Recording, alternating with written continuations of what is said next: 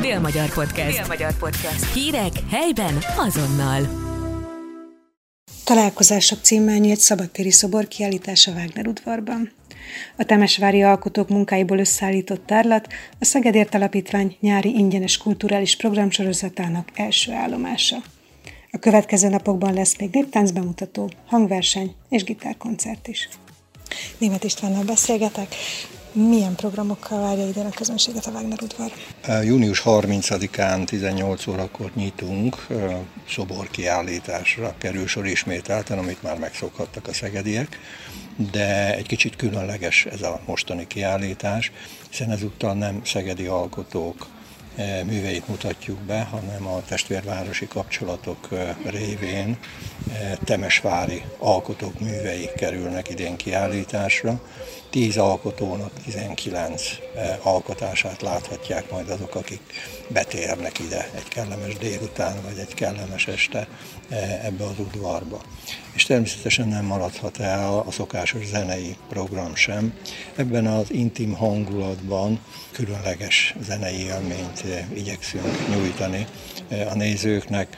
Az Arganteus zeneműhelytől kezdve a Bartók művészeti kar gitárosain át az ütős hangszeresek bemutatójáig sokféle műfajjal és hangulattal találkozhatnak, akik ide betérnek, és hagyomány az is, hogy a gyerekekről sem feledkezünk meg. Számukra is lesz egy önálló program, egy néptánc bemutató és néptánc tanítással egybekötött könnyed programra várjuk őket.